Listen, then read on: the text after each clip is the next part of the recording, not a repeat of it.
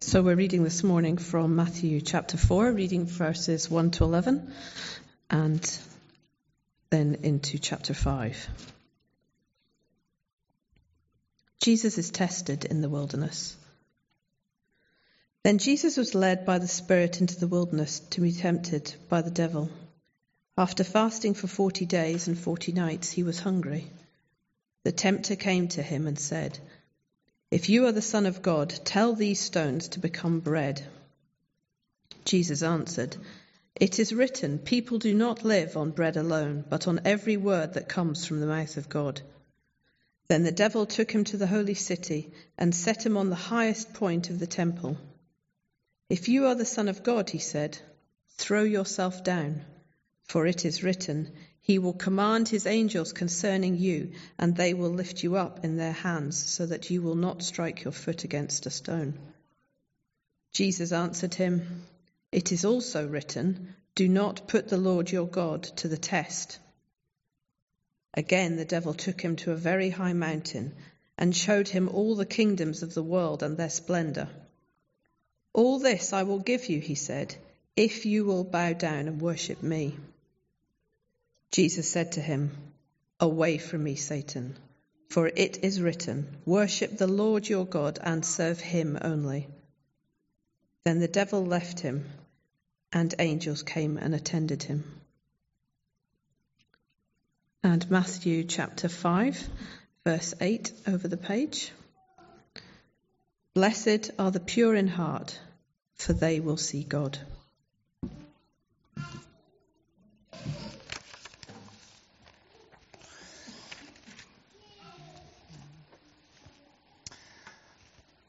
Chris is going to speak today, but it's, um, we've been praying for Manchester and we've been praying for London over recent weeks.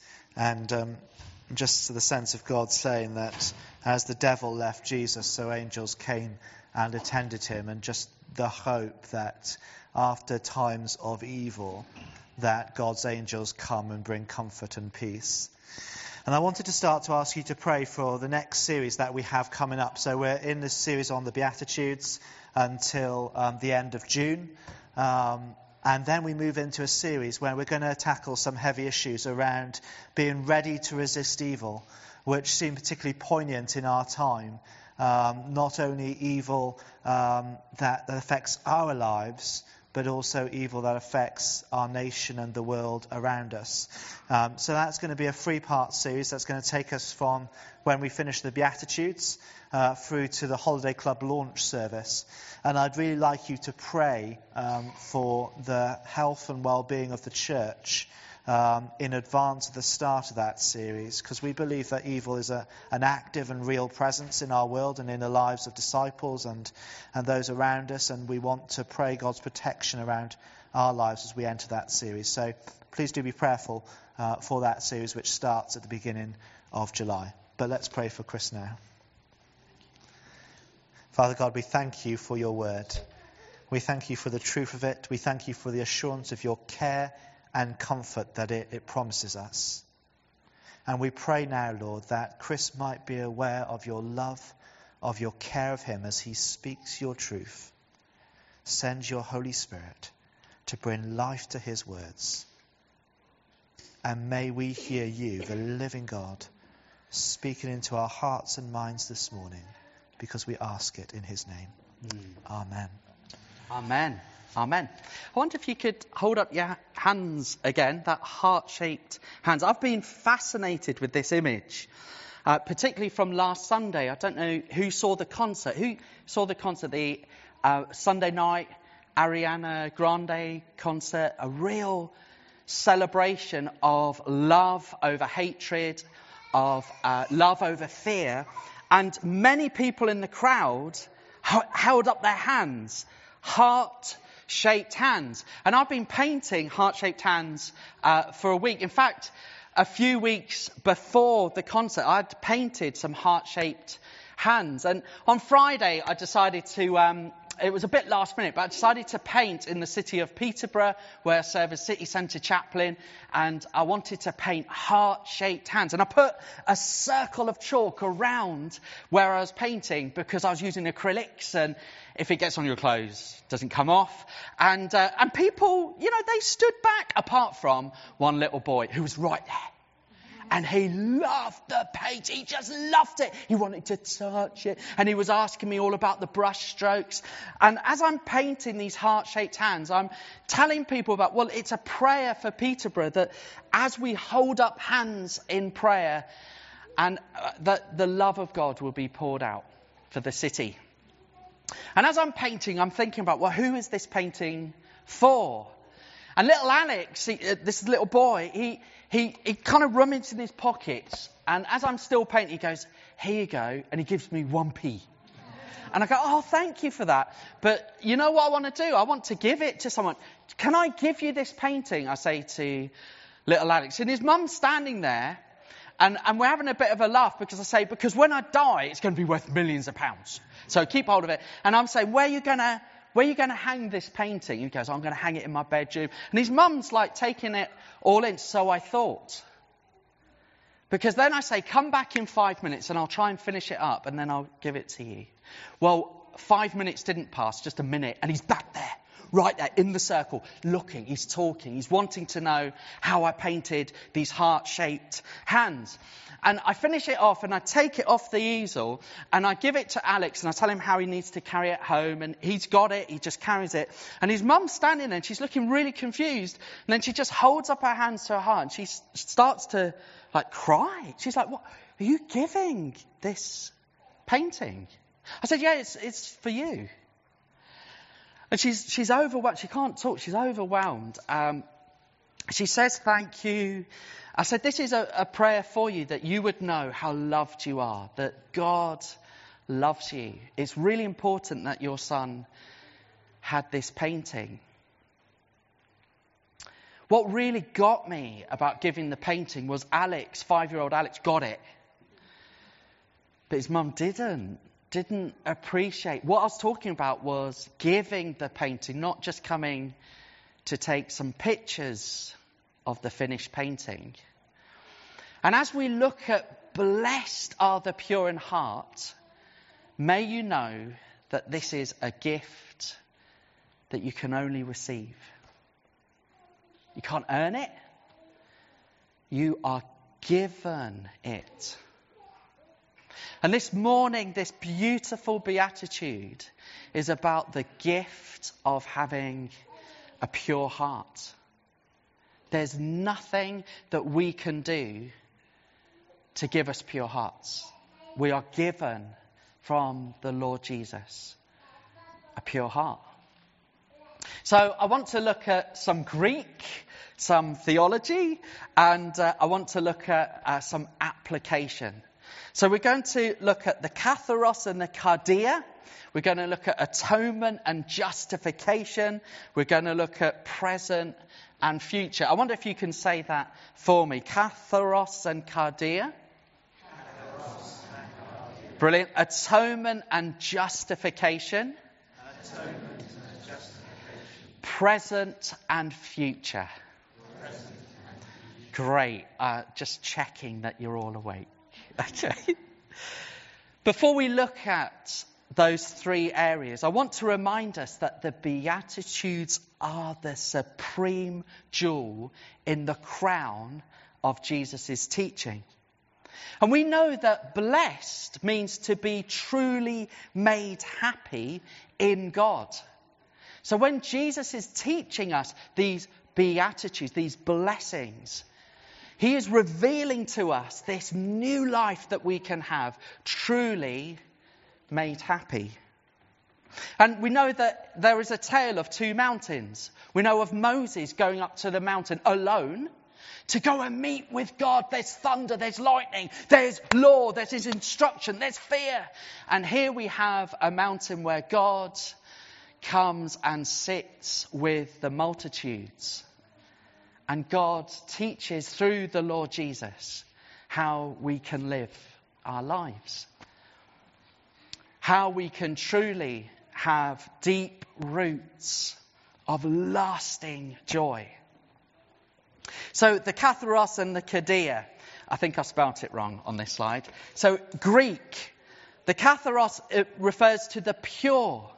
So when Jesus is saying, um, blessed are you with pure in heart, he's not just talking about clean, it's about being absolutely blameless, unstained from guilt. And pure also refers to being purified by fire. Now, where have we read that before? John the Baptist.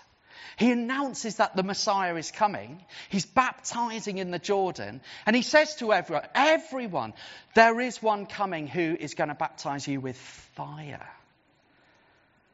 With fire. In Malachi, we read that the Messiah is one that refines with fire. And it's also talking about pure like pruning. Like you would have a vine and the dead bits you'd cut off. You'd make it pure so that it can be fruitful. And Jesus teaches in John chapter 15 that he is the vine, we're the branches, and by living in him, abiding in him, we can have life. So the purity that Jesus is saying we're blessed with, blessed are those with pure in heart. He's talking about pure, refined with fire, pure by pruning.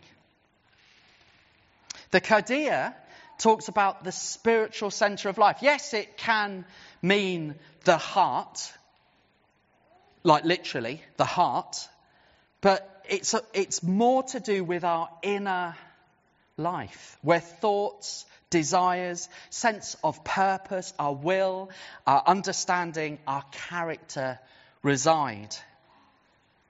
It talks about being blameless in who we actually are. There's um, an Old Testament character called David. He had an absolutely humdinger mess up, uh, committing adultery, uh, murdering someone, making sure someone got killed with the, woman, the woman's husband that he committed adultery with. And afterwards, there's great remorse, and he writes a poem.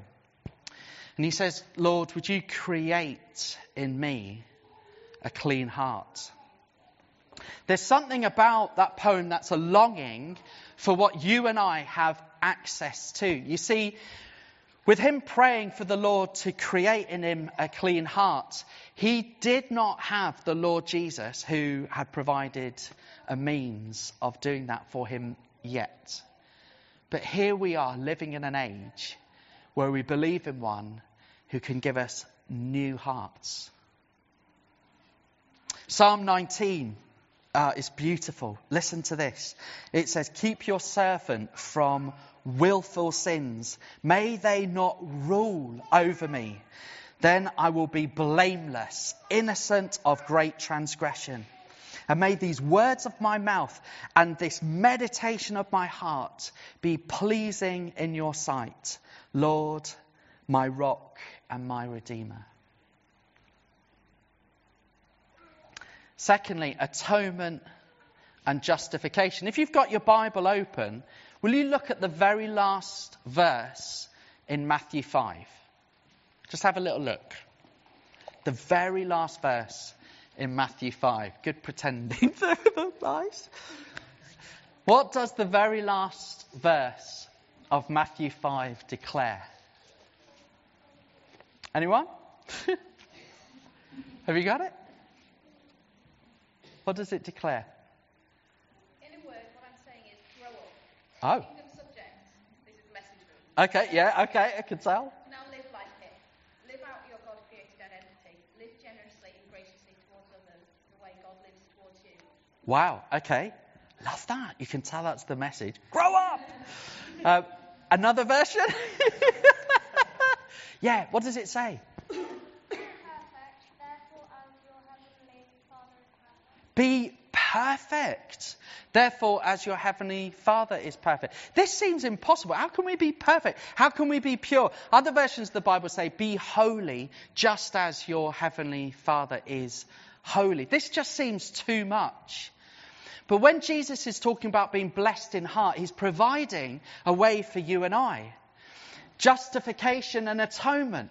You see, atonement is about the blood of the blameless that becomes a replacement for the blood of the guilty. Each one of us is guilty. We fall short of God's holiness. And here Jesus provides a way for us to be made one at one moment. Now, atonement doesn't mean at one moment, but it's just a useful way of understanding what atonement does. It makes us at one with God. That the gift, like Alex receiving that painting so freely, makes us one with God, accepted, pure of heart. Justification. Well, that's Jesus becoming sin for us so that we are justified by God. Listen to this beautiful verse from 2 Corinthians 5. It says this God made him who had no sin to be sin for us, so that in him we might become the righteousness of God. We're justified because of what Jesus has done. Look at this in Colossians. It's so stunningly, uh, I just am blown away by this verse. So, Colossians 2, verses 13 and 14, it says, When you were dead in your sins, unpure in our hearts, dead in our sins, and in the uncircumcision of your flesh, God made you alive with Christ. He forgave us all our sins, having cancelled the charge of our legal indebtedness, which stood us against us, stood, which stood against us and condemned us. That's the bad news, isn't it? But listen, He has taken it away,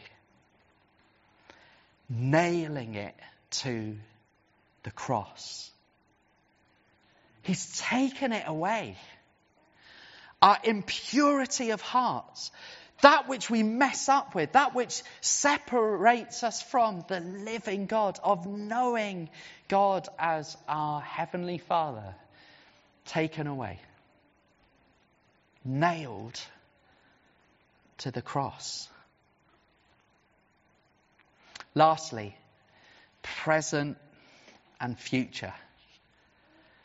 How can we see God? Is it just for when we die? Will we see God then? Well, I believe that we can see God in the present as well as when we die. Because this isn't it, is it? When we die, we know that there is eternity. We know that we're going to meet with the living God. In 1 John 4:12, John declares this: No one has seen God. No one's seen God. But Jesus is saying, Blessed are you if you're pure. It's almost a bit of a like a contradiction. He's saying, if you're pure in heart, you're going to see God. Later on, John writes, Well, no one's seen God, but he writes, but. Need to be careful when I say this because it's a big but. It's a, but it really is. It's but if we have love for one another, if we have love for one another, then God is with us. Let me just read the verse. Um, 1 John 4:12. No one has ever seen God, but if we love one another, God lives in us. And his love is made complete in us. So the more that we love one another, the more we're going to see God in our midst, in our families, in our marriages. The more we're going to see God when we love one another. How else can we see God? Well, in people. Remember, we're all made in the image of God. Have a little look around you. We can see God in those around us. Each one made in his likeness. We can see God in creation.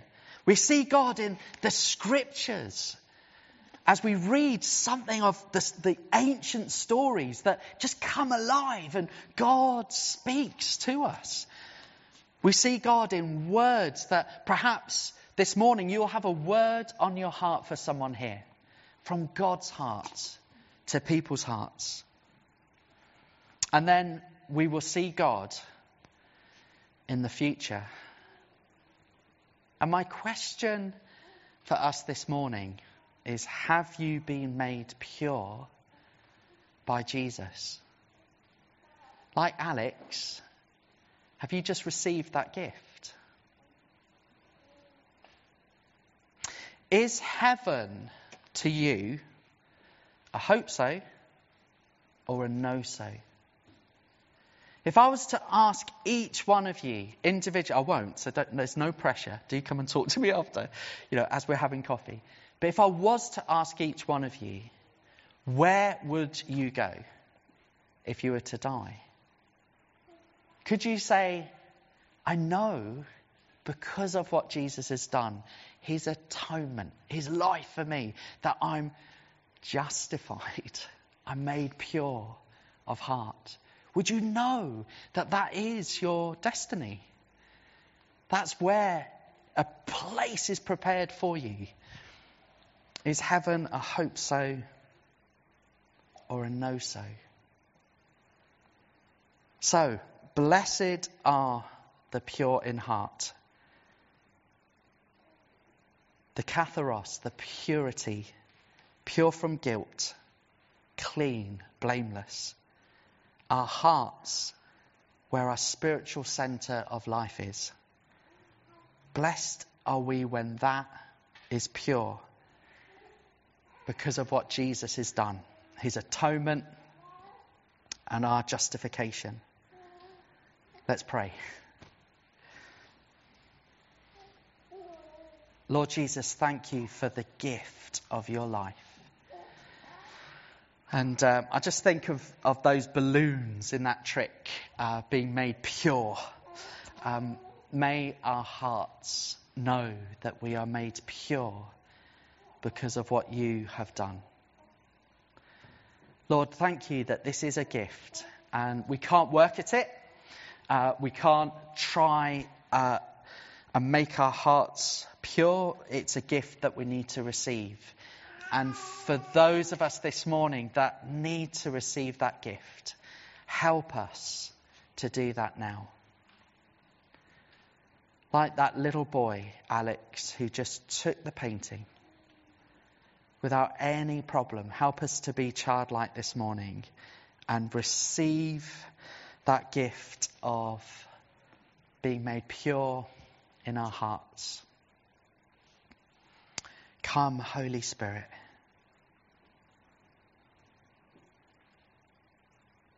Come and remind us. Come and show us what the Lord Jesus has done for us. Amen.